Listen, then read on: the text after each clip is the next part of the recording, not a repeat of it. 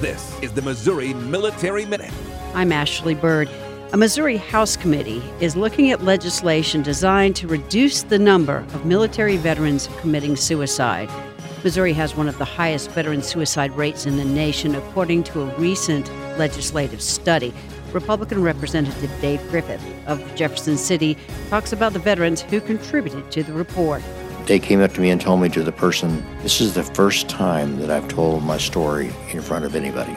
So being able to tell what happened to them and being able to deal with PTSD and the mental issues, mental health issues that many of them have is, is the first step in preventing suicide. Griffith's bill would require the Missouri Veterans Commission and the Department of Mental Health to work together to recommend treatment options, procedures, programs, and any other assistance. It would also require the Commission to issue an annual report on their progress.